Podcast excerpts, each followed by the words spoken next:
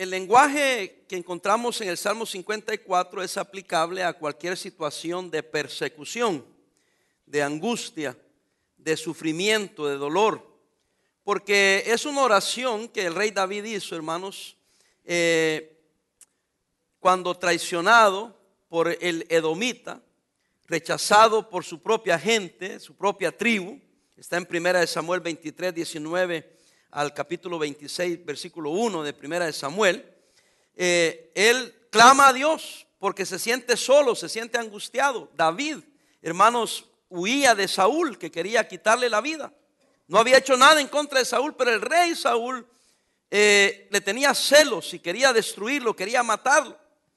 Pero dice también aquí el Salmo que vieron extraños, gente que ni, ni era del asunto, óigame, que aprovechaban la situación y querían destruir a David. No solamente ahora estoy viviendo porque el rey me quiere matar, pero hay otras personas que se aprovechan de la situación y también me quieren destruir. Hermano, él se sentía solo, se sentía angustiado. Dice que eran hombres violentos que querían su vida. Y a veces tal vez nos sentimos así, quizás no porque alguien quiera quitar tu vida, pero te sientes angustiado, te sientes perseguido, te sientes que nadie está ahí. Bueno, David se sentía así, injustamente a propósito. Querían su vida. Eh, Saúl lo tenía casi atrapado, pero en el reino de Israel vino una invasión de los filisteos y eso obligó a Saúl a abandonar la persecución. Y por eso David salva su vida, porque ya lo tenía acorralado eh, este, el rey Saúl. Pero fíjese que uno dice, porque aquellos atacaron, porque coincidencia. No, todo está en un plan divino. Dios nos va a librar de una u otra forma. Amén, hermanos. Ahora, el Salmo 54 tiene una estructura típica de las súplicas que han hecho individuos en los salmos, porque no, solo, no todos los salmos fueron escritos por David, pero es una, un orden, una estructura típica. ¿Qué es lo primero? Claman y piden a Dios, versículo 1 y 2. Describen el mal y también acusan a sus enemigos. Entonces no solamente claman a Dios, pero describen lo que le está pasando, versículo 3. También en, las oraciones que hacían, hermanos, en esa época, había una declaración de confianza en el versículo 4 de que Dios iba a contestar la oración. Pero en el 5 hay algo interesante. Hay un deseo en contra del enemigo. Eh, y usted dirá, pero ¿por qué el rey David desea el mal para sus enemigos? Bueno, recuerden hermanos que en el Nuevo Testamento Cristo cambió esto y al contrario de desear el mal a nuestros enemigos, nos manda que amemos a nuestros enemigos. Hubo un cambio ahí, pero eso no cambia, hermanos, que David es un hombre humano. Y cuando él reconoce que Dios le va a ayudar, que Dios va a estar con él, le reconoce el poder de Dios, también en su mente, porque sale en la oración, desea el mal para que Dios les pague a ellos y no sea él quien tenga que desquitarse. ¿Sí me entienden, hermanos? E, eso es lo que veamos ahí, no es que desear mal al enemigo. Pero David podía haberse desquitado. Les comentaba temprano que él tuvo en dos ocasiones al rey. Lo pudo haber matado. Y llegó y fíjese que en una ocasión agarra una esquina del manto y lo corta. Y cuando el rey estaba allá, le dice, yo no te quiero matar a ti, si yo quisiera, mira lo que tengo en mis manos. Y el rey se da cuenta que, que David pudo haberlo matado y no lo mató. Porque David no tenía nada contra él. Y hermano, hay cosas que nos pasan a usted y me pasan a mí que no tenemos ninguna culpa, simplemente alguien te le caíste mal a alguien. El diablo está usando a alguien, vas a tener persecución, vas a tener angustia, vas a tener eh, eh, eh, alguien que te va a odiar, que te va a buscar el mal. ¿Sí? Si usted trabaja, va a la escuela y se junta con gente, va a, ver, va, va a encontrarse situaciones así. ¿Sí o no? De celos, envidia que usted ni entiende ni por qué. Pero es donde tenemos que aprender a clamar a Dios. Yo no aconsejo que desees el mal a alguien. ¿Ok?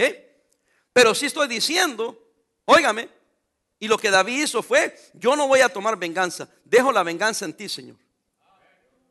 Y también quiero decirle, he vivido lo suficiente para darme cuenta que aquellas personas que muchas veces nos buscan el mal, el mal que han deseado para nosotros, les viene a ellos.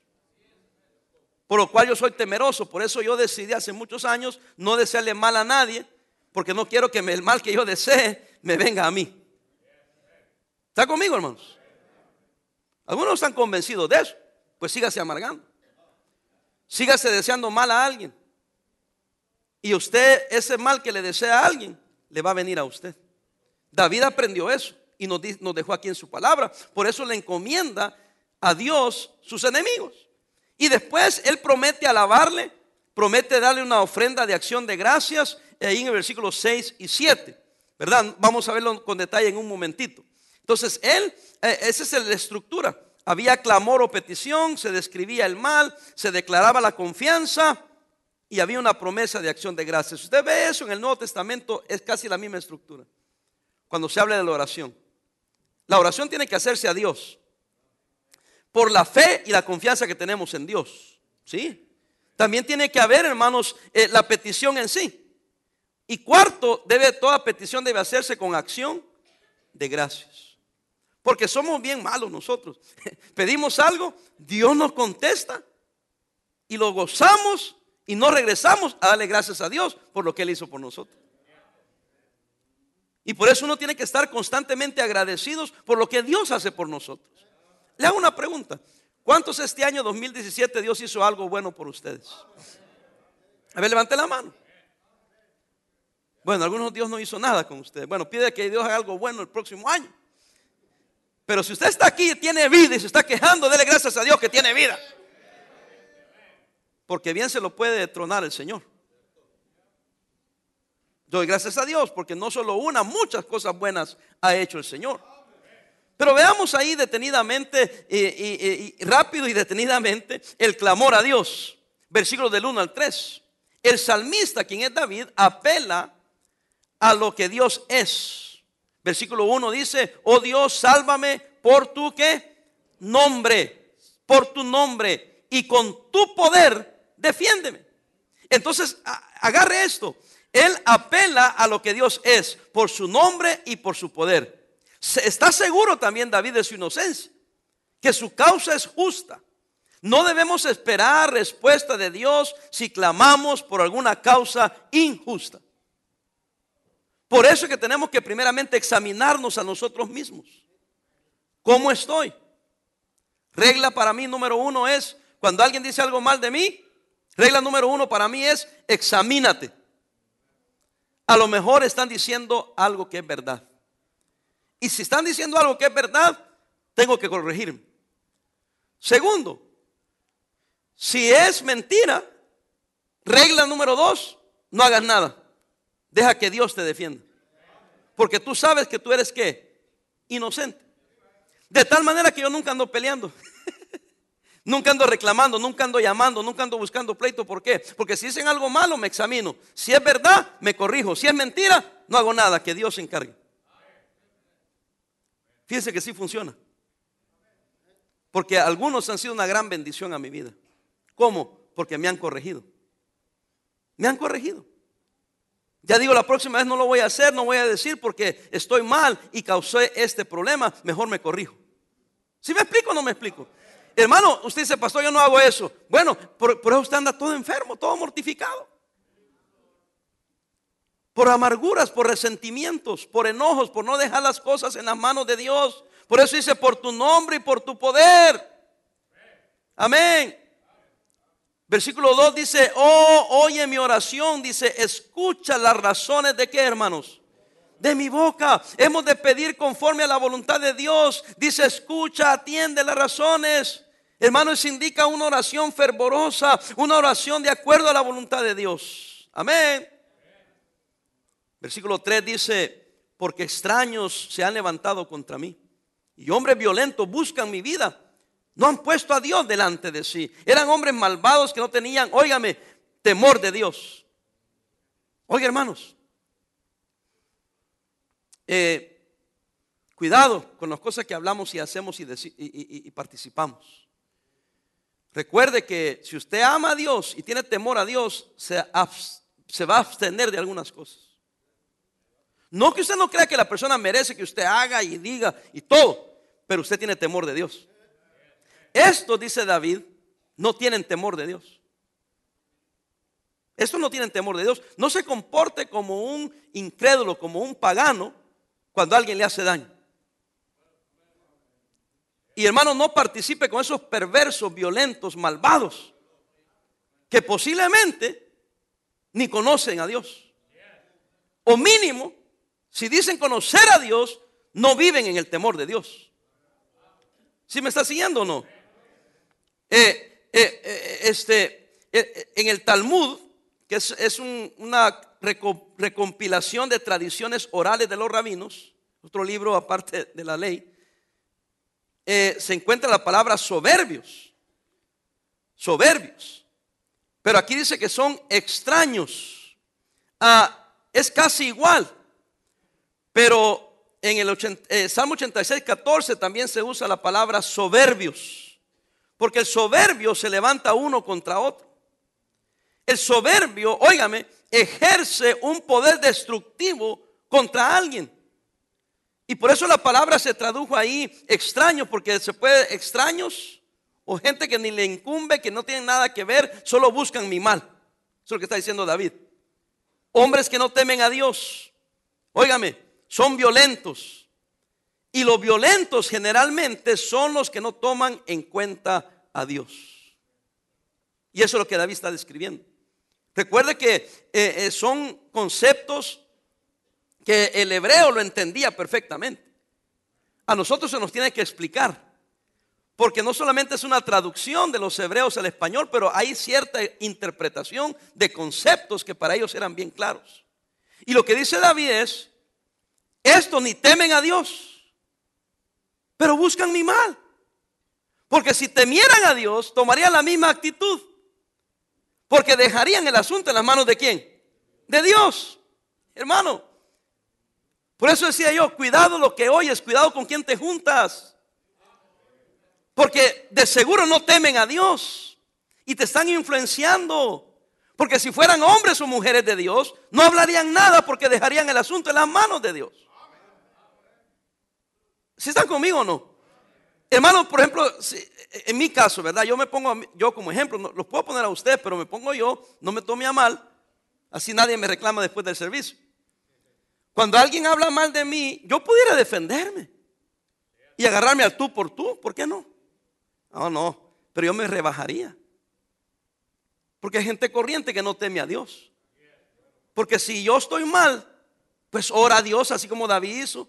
Pon tu causa delante de Él, tú eres inocente, tú eres justo y que Dios trate con este malvado. Pero yo veo y digo, bueno, ay, me dan ganas de también yo desquitar. Pero Señor, ¿qué es de verdad? Voy a corregirme. Eso es mentira. Pero ¿qué gano poniéndome el tú por tú? Señor, yo dejo tu causa en tus manos. Tú trata con ellos en realidad no habría ningún problema si cada quien dejara el asunto en las manos de Dios. Hermano, usted no va a hacer nada tratando de defender su, su, posición.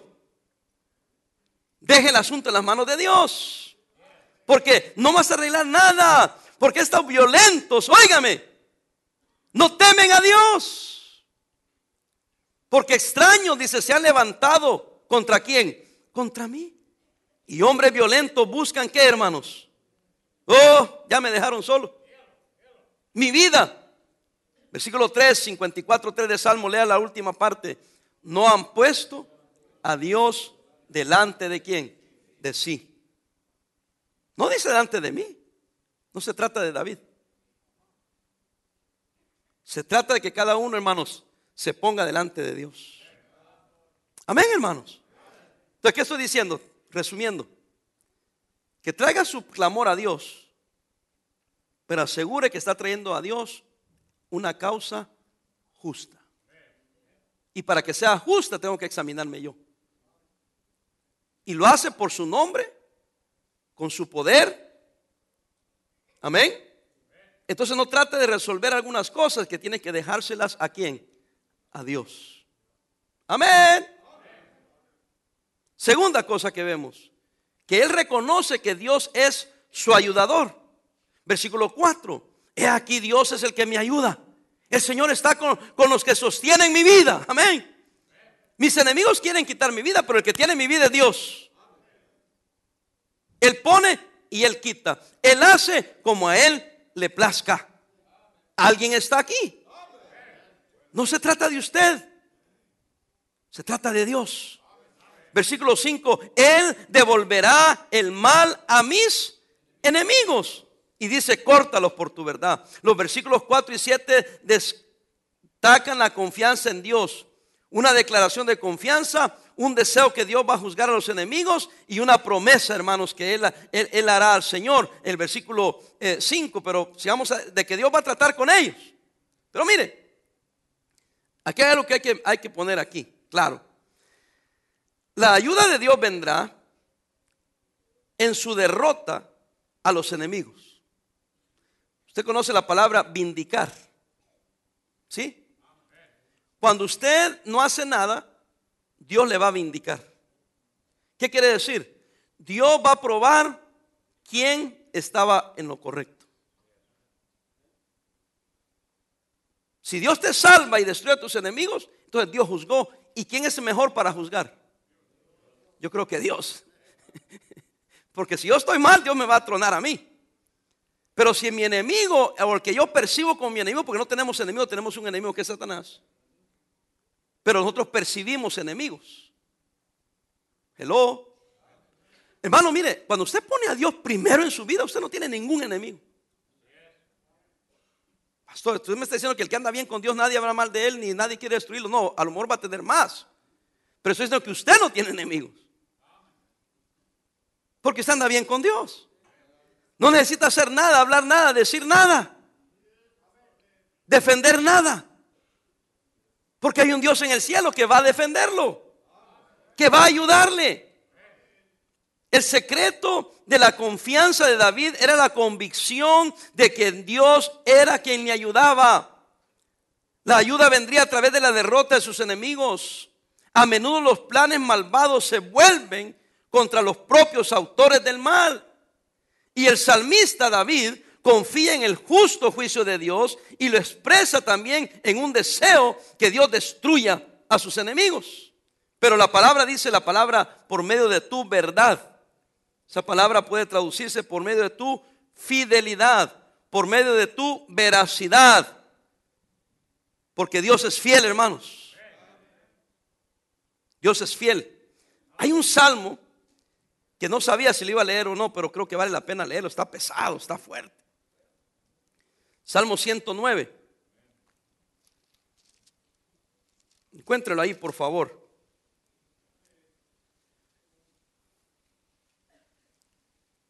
Dice, oh Dios de mi alabanza, no calles, porque boca de impío y boca de engañador se han abierto contra mí. Esto es David hablando. Han hablado de mí con lengua mentirosa, con palabras de qué? De odio me han rodeado y pelearon contra mí sin causa, en pago de mi amor, me han sido que adversarios, mas yo que hacía. O a propósito, David dice que les había dado amor. Y esto buscaban su vida. Le habían dado qué? Odio. No, pero si lo odian debe andar mal David. Dice la palabra de Dios que David, ah, su corazón era como el corazón de Dios. Versículo 5. ¿Me devuelven qué? Mal por bien. Y odio por qué, hermanos? Por amor. Versículo 6. Pon sobre él al impío. Y Satanás, oh, oh. Yo no digo que debemos de hacer eso. Pero véanlo cómo lo expresa David. Y Satanás esté a su qué? A su diestra. Hermanos, como cristianos, ¿quién está a nuestra diestra? Digo, ¿quién nos, así se explica la palabra que Dios no está a nuestra diestra. ¿Para qué? Para ayudarnos. ¿Entienden la idea esa? Pero aquí David dice, no, que a la diestra no esté Dios. que esté quién? Satanás. Fíjese la, la, expresión, versículo 7, cuando fuere juzgado salga qué? Culpable y su oración sea para qué? Para pecado. Algunos no quieren ni repetir. ¿Está siendo tú uno de esos malvados? Sean sus días qué? Pocos. Tome otro su oficio. Sean sus hijos. Ay, ya no, hasta maldice a los hijos. Sean sus hijos qué? Huérfanos y su mujer viuda. Y anden sus hijos vagabundos y mendiguen y procuren su pan lejos de sus desolados hogares. Que el acreedor se apodere de todo lo que tiene. Y extraños saqueen qué? Su trabajo. No tenga quien le haga qué? Misericordia, ni haya quien tenga compasión de sus huérfanos. Su posteridad sea destruida. En la segunda generación sea borrado su nombre. Venga en memoria ante Jehová la maldad de sus padres y el pecado de su madre no sea borrado. Estén siempre delante de Jehová y él corte de la tierra su memoria. ¡Wow! Ya ni quiero seguir leyendo. ¿Por qué lee eso, pastor? ¿Está tratando de enviar una maldición a sus enemigos? No. Véame aquí. ¿Por qué lo leí? Porque si yo soy ese malvado, eso es lo que a mí me viene. Yo tengo cuatro hijos y hasta hoy tengo ocho nietos. Y yo quiero la bendición para mis hijos y la bendición para mis nietos. Entonces yo no voy a ser ese enemigo. Hermano, usted pone responsabilidad no contra su enemigo, usted pone responsabilidad a nosotros. Clama a Dios y busca a Dios por ayuda y no trates de tú resolver el asunto porque vas a terminar siendo el malvado. Una vez estaba yo, eh, prediqué, fíjese un mensaje después de alguien que predicó y yo no me di cuenta lo que predicó. Y honestamente nos contradijimos. Y entonces, cuando yo terminé de predicar, me dijo alguien, oye, usted predicó contrario a lo que el hermano predicó. Oye, pero ¿qué predicó él? Pues me dijeron lo que predicó. Y yo dije, pero yo estoy en lo correcto porque cuando había sido el, el, asunto cuando Pedro llegaron a capturar a Jesús y cuando querían capturarlo, Pedro sacó la espada y le cortó la oreja a un, a un, a un siervo, no sé, usted sabe la historia mejor que yo, a un soldado. Y Jesucristo agarra la, oreja y se la pone. Y le dijo que así no se pelea con espada. Que si él quisiera, él podría mandar legiones de, de los... Y yo prediqué contrario a eso. Eh, aquel predicó que había que pelear. Como Pedro tomó la espada y peleó por Jesús, hay que pelear y hay que pelear y hay que volar orejas y hay que pelear. Y yo diciendo, hermano, hay que perdonar. Hay que confiar en Dios. No tomes la causa en tus manos. Esa era la contradicción. Yo le dije, me siento mal porque no quise mandar un mensaje pues negativo. Pero en ese sentido yo sabía que estaba en lo correcto porque Cristo reprendió a Pedro, no le dijo, no lo animó a que volara más orejas. Pues resulta que el hermano que el pastor que me estaba diciendo me contó una una historia que le contó, no historia, un suceso que le, que le pasó con un judío. Él trabajaba con un judío.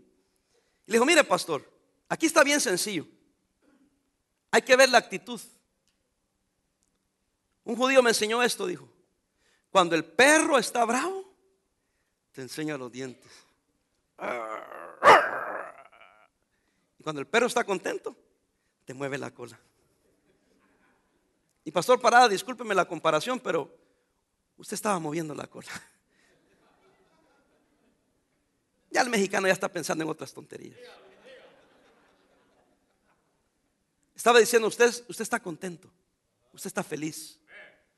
Otra persona como que ha tenido algunas pruebas, algunas dificultades y está un poco amargado. ¿Alguien está aquí? Y cuando tú estás amargado, hermano, sale. La amargura sale. Hermano, yo no necesito, véame aquí por favor para que te alejes de esas criaturas. Tú no necesitas degradar a otro para sentirte bien tú. ¿Qué no estás contento contigo mismo? ¿No estás feliz con quien tú eres, con lo que tienes, con lo que haces? ¿Por qué tengo que andar yo degradando y criticando a todo el mundo? Para yo sentirme mejor. ¿A poco de verdad te hace sentir mejor? ¿Cuántos han criticado o hablado mal de alguien alguna vez? Ah, solo la mitad, qué bonita congregación tenemos.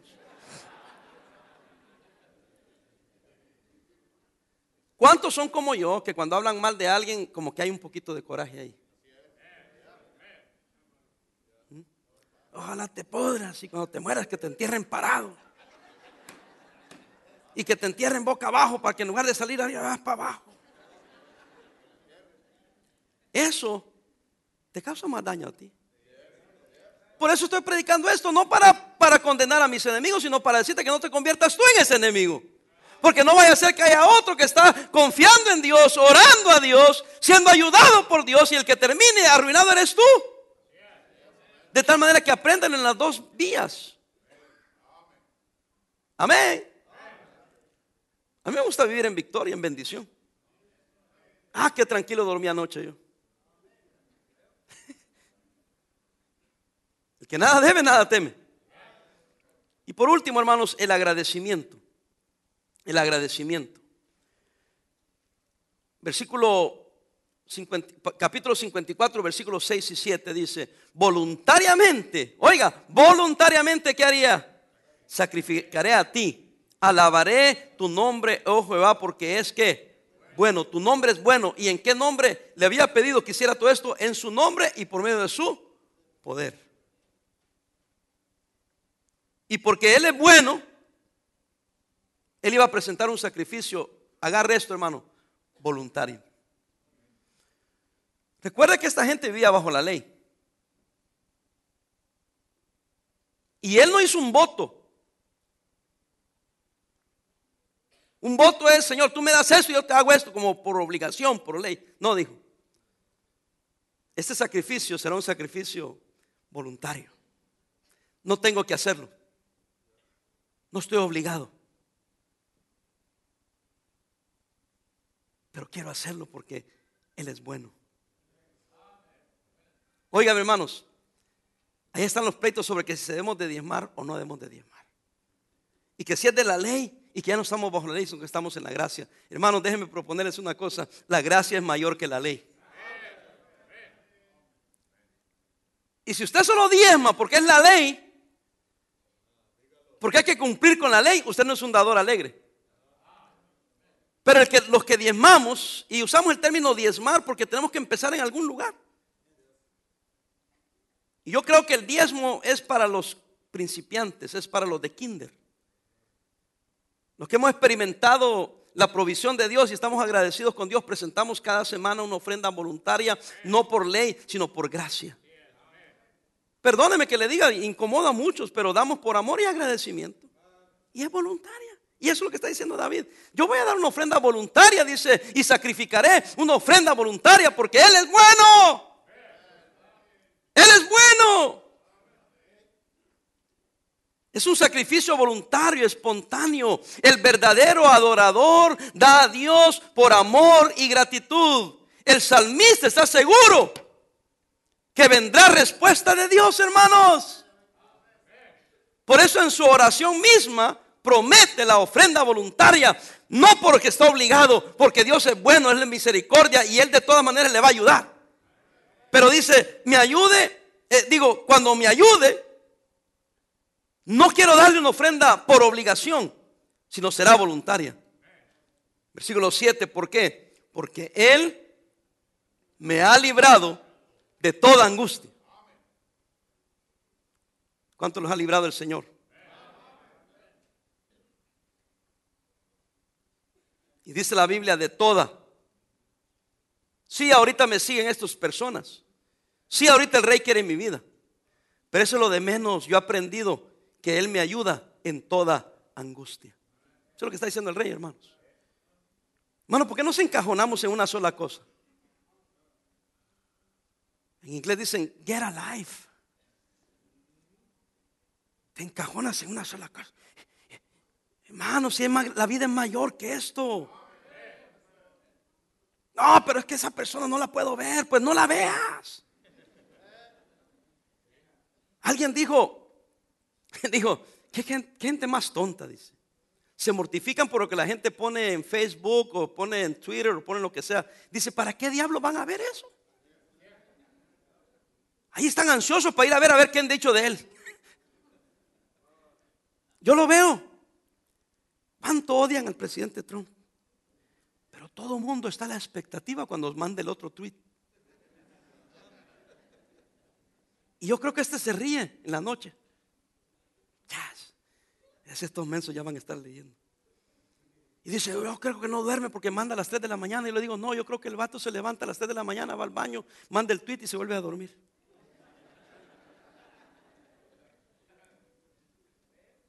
Los que se quedan despiertos son nosotros.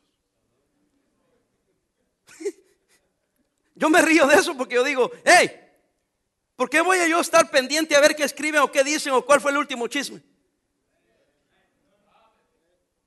Que no haya un Dios ayudador. Y cuando Dios te libre, hermano, porque te ha librado, deja y dale gloria a Dios. Y no te alegres por el mal de tu enemigo. Porque entonces el mal que deseas aún a tu enemigo te va a venir a ti. Lo que estoy tratando de decirle, no te conviertas en el enemigo. ¿Alguien está conmigo? La palabra derrota no se encuentra en el texto. Pero es sobreentendida que la derrota vendrá sobre sus enemigos, pero se encuentra o habla de la ruina de los enemigos. Por eso dice, porque Él me ha librado de toda angustia y mis ojos, versículo 7 al final, márquelo, han visto la que la ruina de, mis enemigos. Para David, Saúl no era su enemigo. Pero Saúl, para Saúl, David era su enemigo. Y aquí está David diciéndome, yo lo único que he hecho es amar al rey, ser de bendición al rey. Él no es mi enemigo, pero soy su enemigo. Porque el rey Saúl decidió que era su enemigo. Espérese, espérese. Y había otro montón que dijeron, hey, es nuestra oportunidad para hacer leña a David. Porque posiblemente ya traían contra David celos, rencores. Ya había algo en su corazón. Y ahora David no solo tiene a Saúl de enemigo, pero tiene otros que aprovechan para hacerle daño a David. Y por eso clama, oiga, a Dios para ser librado de su angustia. Y sabemos que no era Saúl su enemigo porque a Saúl lo tuvo ahí. Pero dijo, este es el ungido. Los demás que se mueran. Pero a este no lo voy a tocar. No lo puedo tocar. Porque no es mi enemigo. Pero voy a poner todas las cosas en las manos de Dios. Sea Dios veraz y todo hombre mentiroso. Cuando se usa la palabra veracidad, veraz, verdad, es la fidelidad. Sea Dios fiel está ahí, hermano, para protegerte, para ayudarte. Clama a Dios. Él es tu ayudador. Y cuando Él te lo dé, y seguro te lo va a dar la ayuda y te va a rescatar, está listo para agradecer y presentar una ofrenda voluntaria al Señor. ¿Cuánto ama usted al Señor? ¿Cuánto teme al Señor? ¿Cuánto lo toma en cuenta? ¿Cuánto depende de Él? Si usted no tiene a Cristo en su corazón, ponga su vida en las manos de Dios. Entréguele su vida a Cristo. Confíe en Él para que le ayude. Vimos en días donde odiamos gente y buscamos la, la, ayuda de la gente. No, busca la ayuda de Dios. ¿De dónde vendrá nuestro socorro, hermanos? De Jehová. Él es nuestro pronto auxilio. En las tribulaciones, Salmo 46. Y pudiera eh, leer un montón de salmos cuando los salmistas, hermanos, confiaron en que Dios iba, a velar por ellos, iba a cuidar de ellos, los iba a proteger a ellos. Así vive uno más tranquilo. Así somos más felices. Así tenemos más confianza, menos amargura, menos resentimiento. Y podemos alabar y bendecir el nombre del Señor por una causa justa. Oremos.